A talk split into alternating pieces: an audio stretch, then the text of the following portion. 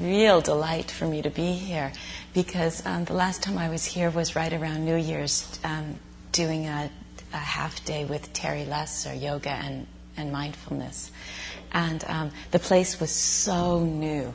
It didn't feel like it had quite yet like been lived in. And this has such a feeling of a spiritual home that I don't know if by coming each week that you've noticed how tremendously the space has been filled, uh, not just um, in terms of the visual and material things, but um, but really in terms of the spirit and the energy. Um, and I felt it very, very strongly when I came here yesterday and again today after having been away for a few months. So um, it's a special joy for me, and um, I, I, I, am only able to rejoice in um, in this um, this center. So the talk that I'd like to give uh, today is titled "Living Without Enemies." And I want to begin with um, a discourse that um, occurs in the sutras, in the middle length discourses, where there's a member of the Sakyan clan named Dandapani. And one time he was out for a walk, just sort of walking for exercise and walking un- in the woods when he encountered the Buddha, when the Buddha was sitting under a tree meditating. And he approached the Buddha and exchanged greetings with him, you know, the regular courtesies. How are you? Have you had enough alms food? Or whatever it was that, that they ask in those days. Um, and then Dandapani sort of asked the Buddha, Well, what is it that you teach? What is it that you proclaim? And um, the Buddha said, Friend, the sort of doctrine in which there is no quarreling with anyone in the world, where the sort of doctrine where one who lives detached from sensual desires, free from doubt, shorn of worry, devoid of craving for becoming and non becoming, has no propensity to obsess on labels, on what is cognized. So when the Buddha described his teaching in this way, Dandapani sort of shook his head, wagged his tongue, raised his eyebrows so that his forehead was wrinkled in three furrows, and then left, leaning on his stick. sort of that confused state as he wandered off. And then there was another monk who, who had seen them, them talking and approached the Buddha later and asked the Buddha to explain what it was he said to Dandapani. And the Buddha explained it further. He said, if no delight, assertion, or grasping exists for the things by which complicating cognitions and categories occur to a person, then this is the end of the propensity to obsess on lust, aversion, views, doubt, conceit, ignorance, and the passion for becoming. And this is the end of taking up sticks, weapons, quarrels, disputes, accusations, slander, and false speech. Here it is that these evil, unwholesome states cease without remainder. I think this is an interesting sutra because it just defines the Buddha's teaching specifically as that which uproots the mental patterning that leads to quarrels, disputes, and war. It's describing the Buddha's teaching as living without enemies. The Buddha in another discourse said, The world may quarrel with me, but I do not quarrel with the world. It seems a little echoing to me. Is it too high? Should I lower?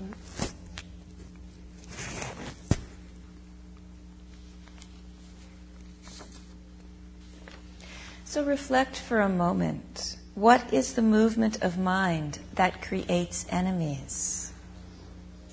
What does having an enemy depend upon?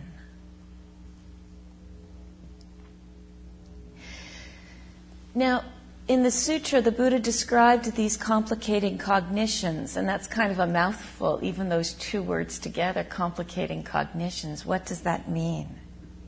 These are simply the conditions that create conflict. They're not anything that we are unfamiliar with, such as fear, comparison, the comparing mind, anger, aversion, hatred, intolerance, impatience, judgmental condemnations, possessiveness, arrogance, conceit, blame, ignorance. These are the complicating cognitions. Repeatedly, our practice reveals to us what's going on under the surface that might be the basis for conflict, the basis that leads to agitation, disputes, conflict, and war. These movements of mind, like fear, aversion, intolerance, etc., and then when we think further about the situations, create mental proliferations and complications around these movements, we entangle ourselves in patterns that are agitating and disturbing. We get entangled not just in the arising of fear or impatience or worry or conceit, but we get entangled in the stories and the justifications um, that we tell ourselves about those experiences. We inflame and enhance that basic discomfort of fear and impatience and anger with more and more thoughts of condemning, judging, comparing, um, and all of the things that the mind does. Actually, our minds can be rather cruel um, to ourselves in the way that we think about things. And yet, sometimes we won't even recognize the cruelty in actions that we take. Sometimes the movement of mind that justifies actions doesn't even recognize when it's moving on uh, um, an intention that is really unkind or really in ignorance or in fear. It's very easy for human beings to deceive themselves and I think a more extreme example might be that a, f- a friend of mine who teaches meditation in the prisons told me that almost everybody who's incarcerated says that it wasn't their fault, that they weren't to blame for the action that they took. They believe that the system was at fault, that somebody else was at fault, that somebody else did something that caused them to do it, or society is to blame but somebody else is to blame rather than themselves for the actions that they took. So part of taking responsibility in our practice is taking responsibility in our actions and in our lives. And that's a commitment to actually confront the underlying movements of mind that create situations of conflict, agitation, confusion, and in the long run, war to confront the ignorance within the mind. So it's to take responsibility, not just for what we do, but how do we think about situations? How do we perceive and conceive of our own relationship to life? We can look in our own interpersonal relationships, perhaps in our family, with our friends, our coworkers, how is it that we might create an enemy? Is there ever a shift in your own mind from somebody who does something that you don't like or that hurts you to hating them? That's actually a big step from somebody who does something that we don't like to hating them. And that's a step that we take in our own relationship to that experience. This development of hatred within our own minds is something that we investigate in practice. Reflect for a minute do you have an enemy? Do you have an enemy? Somebody who's you're always in opposition to.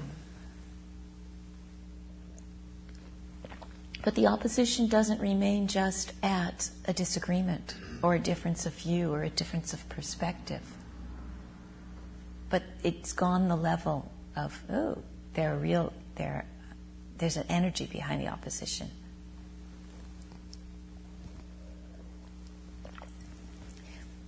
In your reflection, notice if you can see how it is you sustain the eneminess.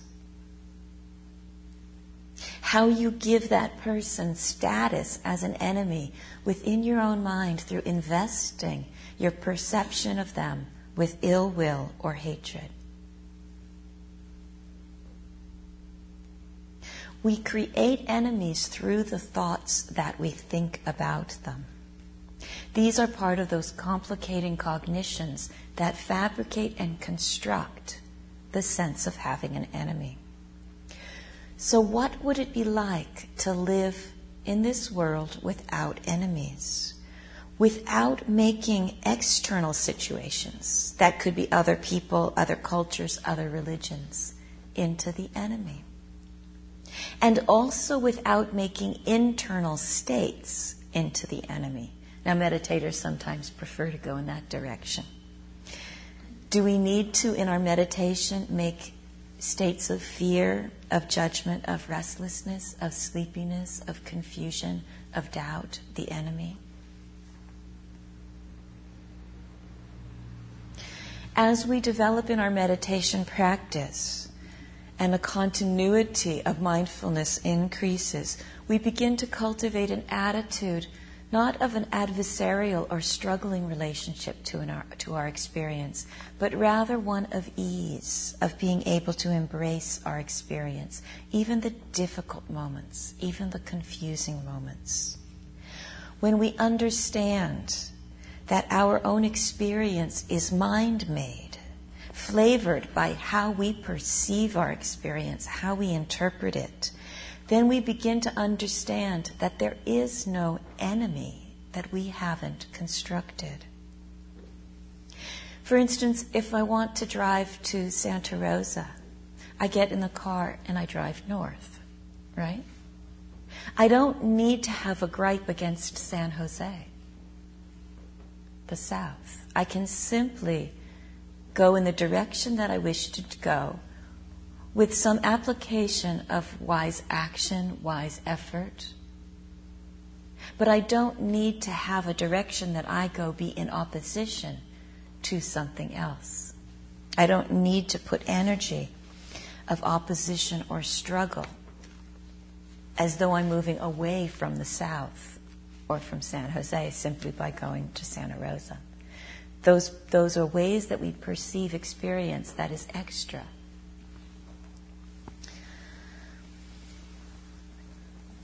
So many of our actions we can simply simplify so that we just drive north instead of against the south.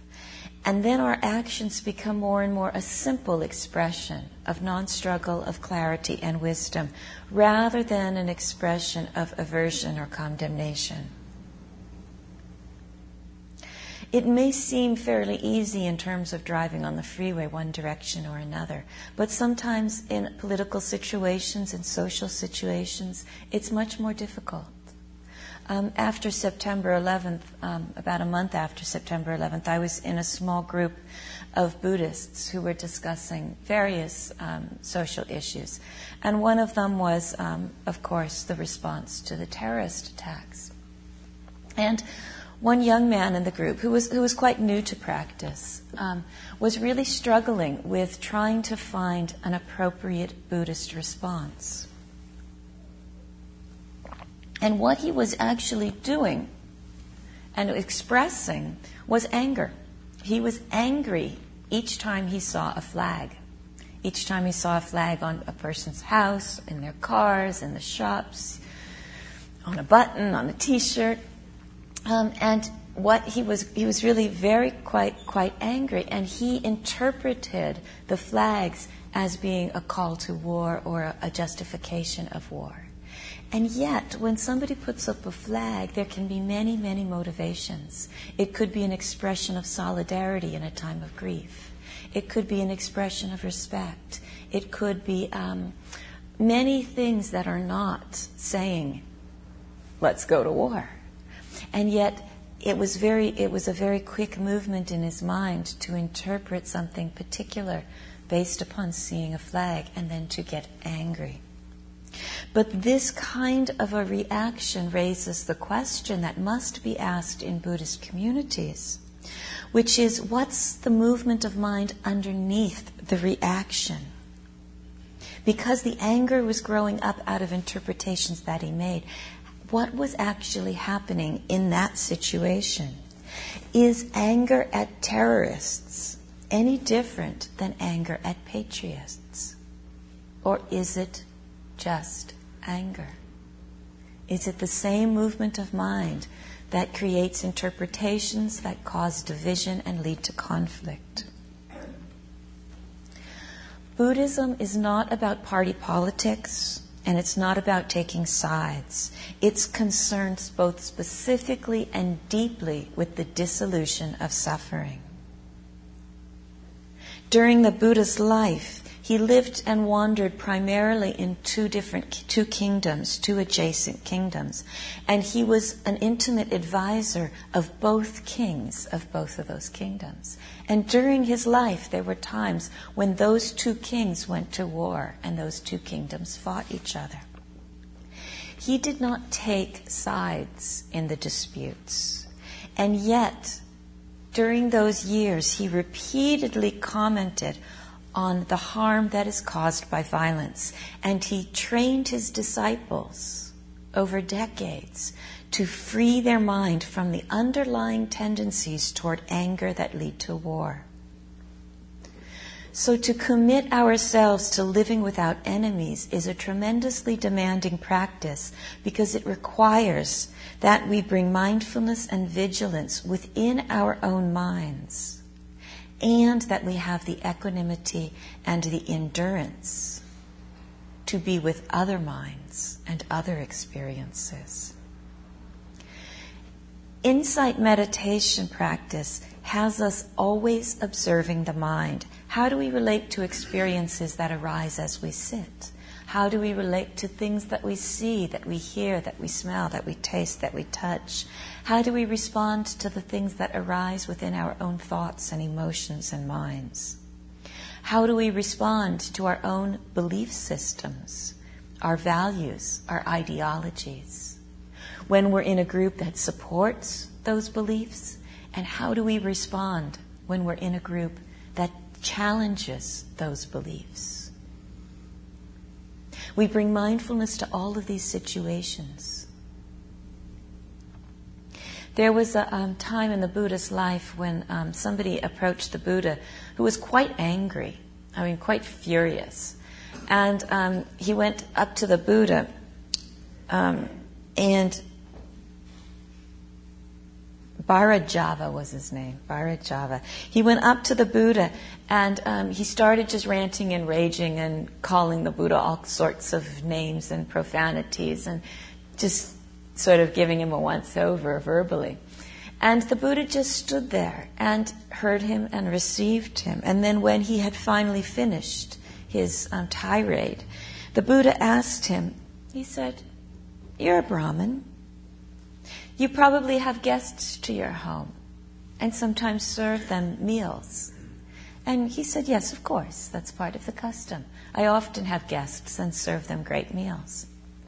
And um, the Buddha said, Well, if you offer the guest some delicious curries and some fruits and some rices and um, some delicacies, and yet they do not accept that meal, then to whom does it belong?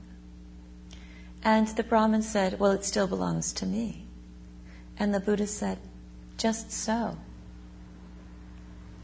You might offer these um, insults, this anger, this abuse. But he didn't need to take it on. The Buddha didn't need to receive that gift.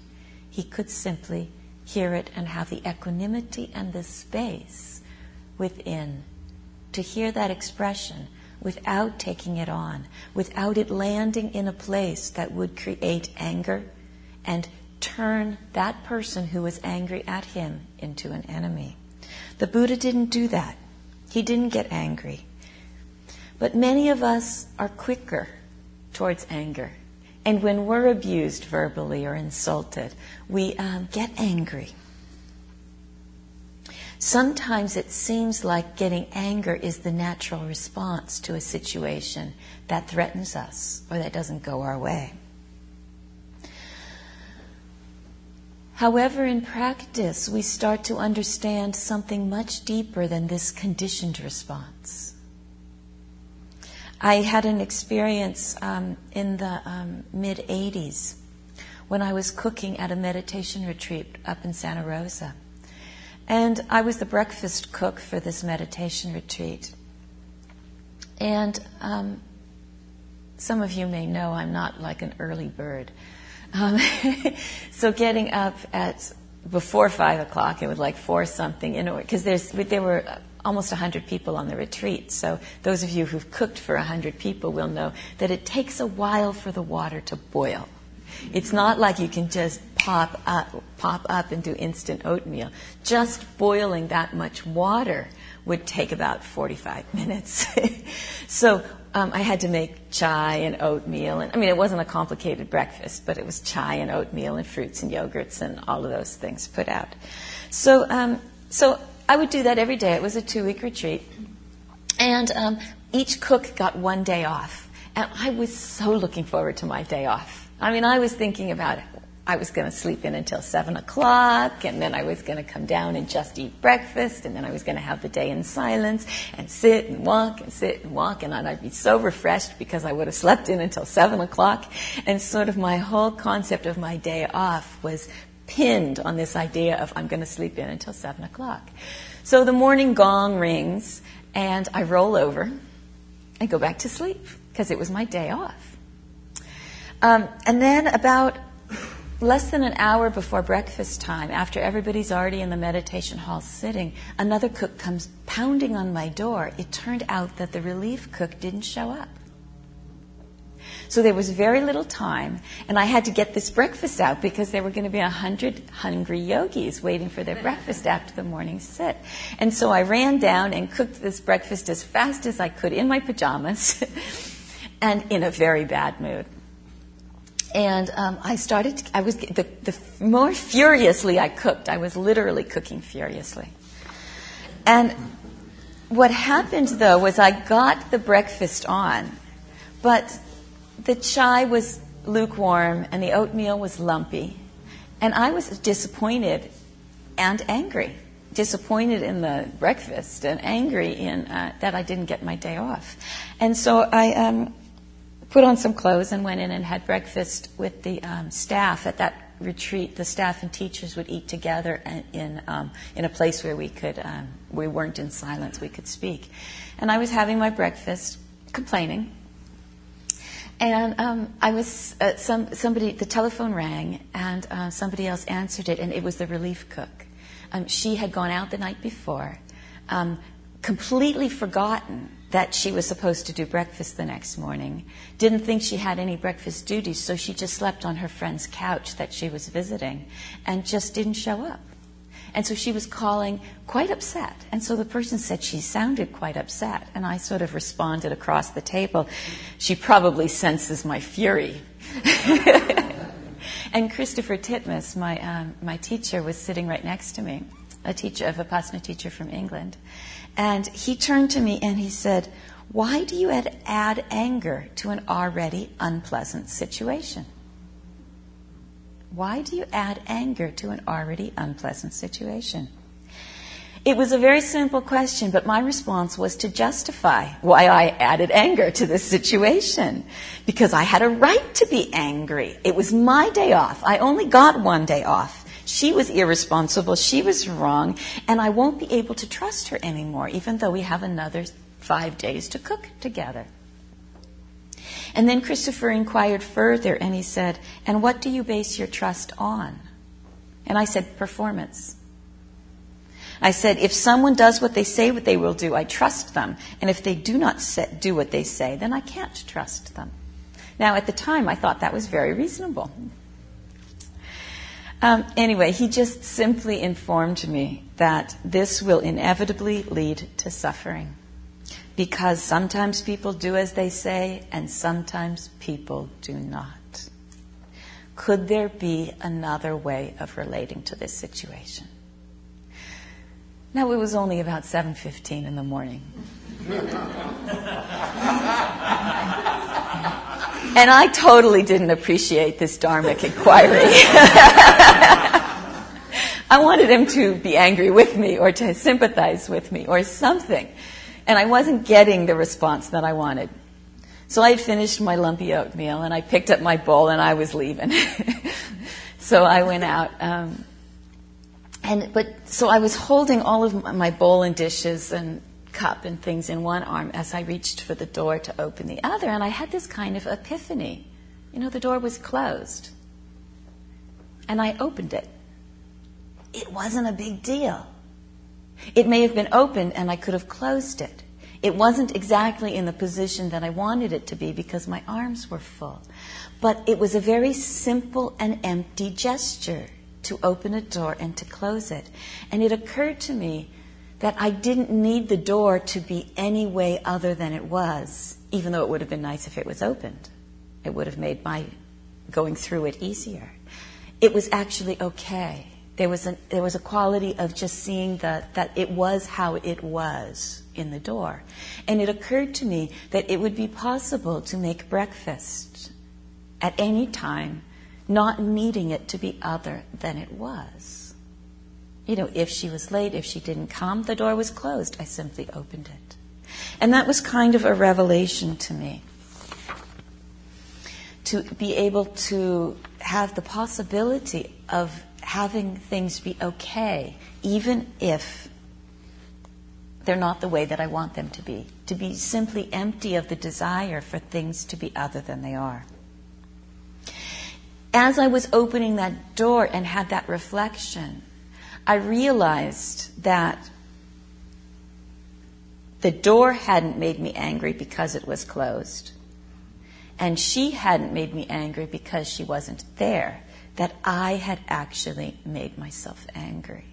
It was one of the first times that I saw how I do it, how we do the anger ourselves, even if it seems to be somebody else's because of what somebody else has done.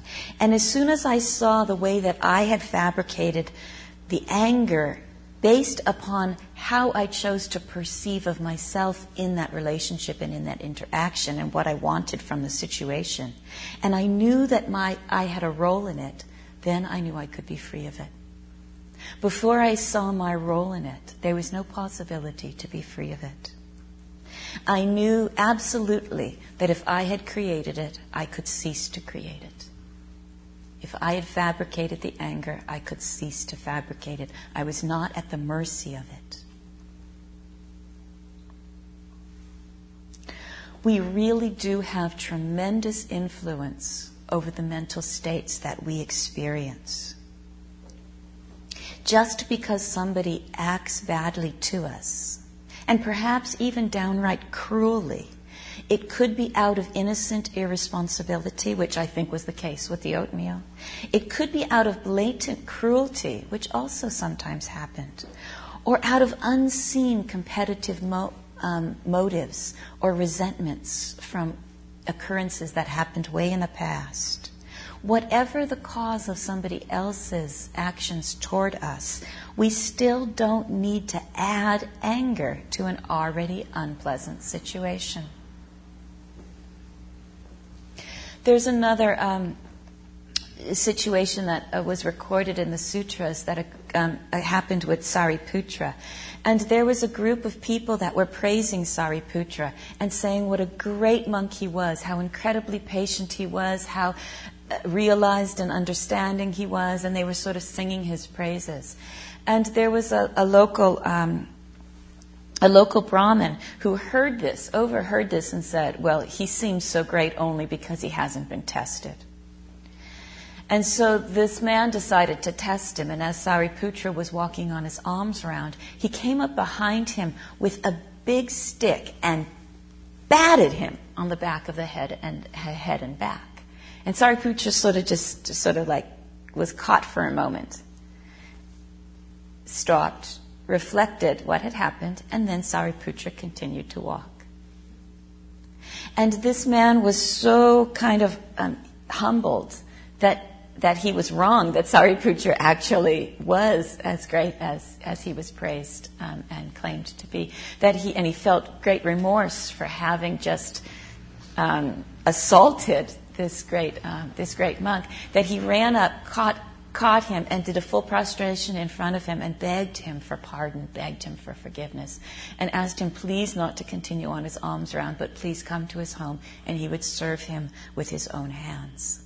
And Sariputra consented, and he went to the home of this man and received the day's meal. Now, during the time that he was having his meal, a mob formed outside of, of, of this man's house because some people had witnessed the assault and had gone into the village marketplace and collected people together to, um, to come make this man pay. And as soon as he came out of the house, they were going to beat him. You know, an eye for an eye, a beat for a beat, whatever. and, um, but Sariputra came out first and saw the angry mob and had them disperse. And what he said was, he said, Who did the Brahmin strike? And since it was me that he struck, and I have given my pardon, it's over now. Go your ways. And he dismissed them. So when I read this sutra, I think about how often people actually do apologize and in some way or other ask for pardon or express some regret. Do we forgive those who ask our pardon? And can we forgive without requiring some vengeance, some punishment? The Buddha did not teach nonviolence or ahimsa as a passive form of protest or as a way of um, enforcing our views of peacefulness. Ahimsa is a fundamental underlying principle of the whole Dharma. Non harming is a distinguishing characteristic of the Dharma. That's a quote from the sutras. Non harming is the distinguishing characteristic of the Dharma. And yet, the Buddha and the elders of his time were actually very practical. They didn't live in an isolated bubble, protected from abuse, isolated from war, hunger, or poverty. Actually, they lived in the thick of it all. And the Buddha trained his disciples to be able to meet the abuse without anger. The Buddha shined as one who could be in the midst of hatred without hating, who could meet cruelty with love, who could meet ignorance with wisdom and who could meet intolerance with patience. As many of you probably know during the Buddhist time, the elders wandered and lived often in fairly remote and desolate areas, often forests, and they traveled sometimes in quite small groups, one or two or three or four. And they were not armed. And so, um, those places, these forests and deserted roads, um, where they traveled were also the home of outlaws, of dacoits and bandits. So the Buddhist monks and nuns were quite vulnerable. We are also vulnerable. We don't live in an ideal world protected from all harm.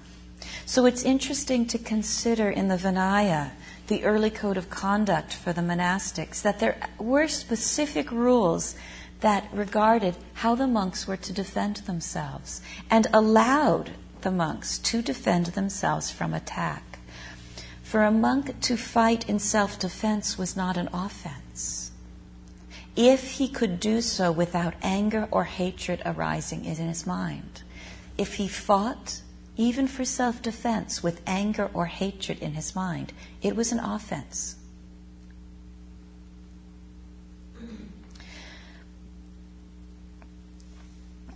There's a, um, a verse from the um, Middle Length Discourses.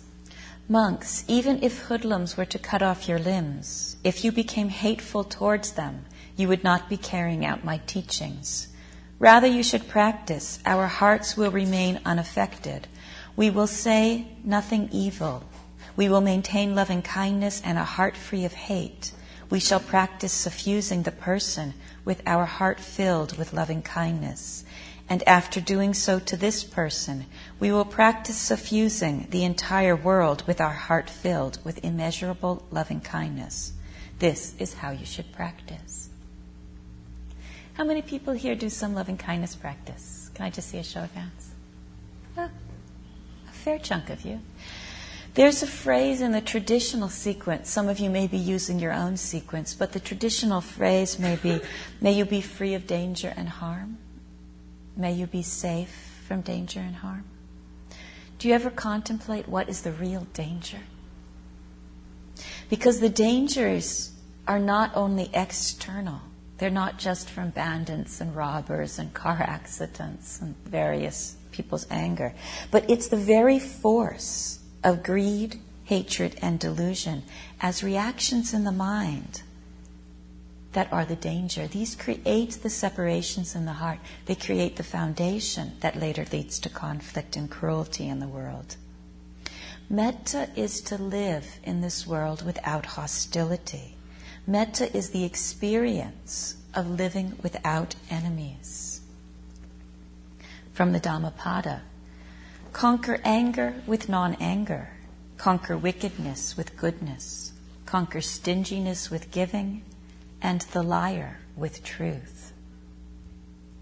In some way, we must each grapple with the movements of mind that make enemies possible.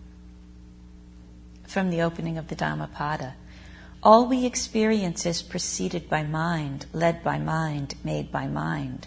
Speak or act with a corrupted mind, and suffering follows as the wagon wheel follows the hoof of an ox. All we experience is preceded by mind, led by mind, made by mind. Speak or act with a peaceful mind. And happiness follows like a shadow that never leaves. He abused me, attacked me, defeated me, robbed me. For those carrying ill will such as this, hatred does not end. He abused me, attacked me, defeated me, robbed me. For those not carrying ill will such as this, hatred ends. Hatred never ends through hatred. By non hatred alone does it end. This is the eternal truth. Some of you may have heard that phrase that translated slightly different. Hatred does not end through hatred, but by love alone does it end. But I think the translation is more accurate of, but by non hatred alone does it end. Avihesa, avihimsa, is the thought of non cruelty or harmlessness, and it's one of the three wise intentions on the Eightfold Path. We don't, this, this teaching is a teaching to cease the movement of mind, the intentions of hatred, the thoughts of cruelty. We don't necessarily need to overlay an expectation or demand to love, but simply uproot the underlying forces that create hatred. See how hatred functions and cease to fuel that movement of mind. If aversion in our minds, not liking something, is unrecognized, it often develops into hatred because it proliferates through thoughts and justifications and can lead into fairly rigidly held beliefs. So as we look into our minds and see how does hatred occur in our own minds, it's very helpful to investigate a moment, a time, an experience when you've known hatred. I saw it very clearly when I was um, doing practice one time in a monastery um, in the forests of Thailand. And I was doing a rains retreat there, a three month retreat during the monsoon season, and it was very wet. And it happened to be a very crowded monastery and the facilities were minimal to um, say the least. Um, and so the experience of being in a monastery in the monsoon for three months is basically that nothing ever dries. It's always wet. So I'd wash my clothes and, you know, wait for some patch of sun and, you know, hang them out. But in this monastery, women were only allowed to hang our clothes underneath the um, rafters of the meditation hall, the sala. And so, you know, I washed my clothes one day and I hung them up. I hung a string under the sala and I hung them up along with all the other women's clothes and, you know, sort of said a little prayer, may they dry a little bit, um, rather than just mildew. um, so anyway, I went about my business and came back a few hours later and found that there were um, that somebody had taken my clothes that were spread out on a line um, and piled them all up and hung their clothes on my line. Now, my clothes were not dry. I immediately got angry. Just, it was amazing how quick it happened. And there was this incredible sequence of thoughts that happened all within the space of, I don't even think it was two minutes. But it was very fast, and the sequence of thoughts was, was quite, um, quite horrifying, actually, to see in my own mind. Um, first, I got angry. Then I started to think about who would have done it. And then I was thinking, well, maybe I'll just go pile their laundry up and take my space back. Um, and then I thought, the minds went very quickly to, um, I, um, I hate this system. Why do women have to hang our laundry underneath the sala to dry? Um, why can't it be out in the wind where it might dry faster? Then I started to get angry at the at the conditions in the monastery, how primitive they were, how there wasn't um, I mean, there wasn't hardly even electricity. how the situation wasn't very good, and and then I started to get angry at um, at the culture that um, relegated women's laundry to over there, and how poorly they treated women in the monastery, and how overcrowded we were on such a small area, and then and then comparing between what the, the, the men had on their side of the river. They actually had a dryer, and. it was a it was a wood dryer, but they had a dryer. They had a, a system of fire that would dry the monks' robes. Um, and then pretty soon, I was hating Thailand. And I was like ready to get my passport from the, um, the, the, the, the, place I kept it safe and, um, and leave in the middle of this three month retreat. From somebody moving my laundry, I was ready to leave the country. And that all happened very, very quickly. So, in a moment when mindfulness doesn't arise, then the mind can initially, uh, there can be this swell of anger and proliferation that rides on an unpleasant experience. On that case, an unpleasant visual moment. I saw something I didn't like. But as soon as I finally clued in to the fact that there were thoughts that were arising and brought mindfulness and investigation into the experience, it ended as quickly as it arose. As soon as I saw the thoughts and was willing to feel the pain of nurturing thoughts of hatred, feel that in my own mind, then it all fell away. As soon as I ceased to fuel it, there was nothing to sustain or hold hatred in place. Anger is an unpleasant state in the mind, but it doesn't stay static simply because it is a mental state. There's no mental state that stays static. So, like all emotions, it arises and passes. Anytime there's a sense of continuity in an emotion where we say, I have been angry all day. It's not possible. It's not possible for one movement of mind to be angry all day. With a, a, the only way one could experience repeated moments of anger is to repeatedly fuel it through thinking about it, through thoughts and thoughts and thoughts of justification that are reinforcing the anger.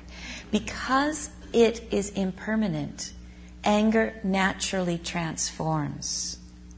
The question is, how does it transform? When it's influenced by ignorance, lack of investigation, and mindfulness, it's transformed into hatred. It will go from seeing something we don't like into anger, into prejudice, and into, um, into hatred. That happens when we indulge it with justification and when we're identified with it. The challenge in, in, practice is to meet our experience with mindfulness. So we transform the same anger that arises, the same reaction, not into hatred and prejudice, but transform it into clarity, compassion, and wisdom. That's the process of meditation practice. I'd like to end with a line from Issa, the Japanese poet from the 18th century. He said very simply, In the cherry blossom's shade, there is no such thing as a stranger.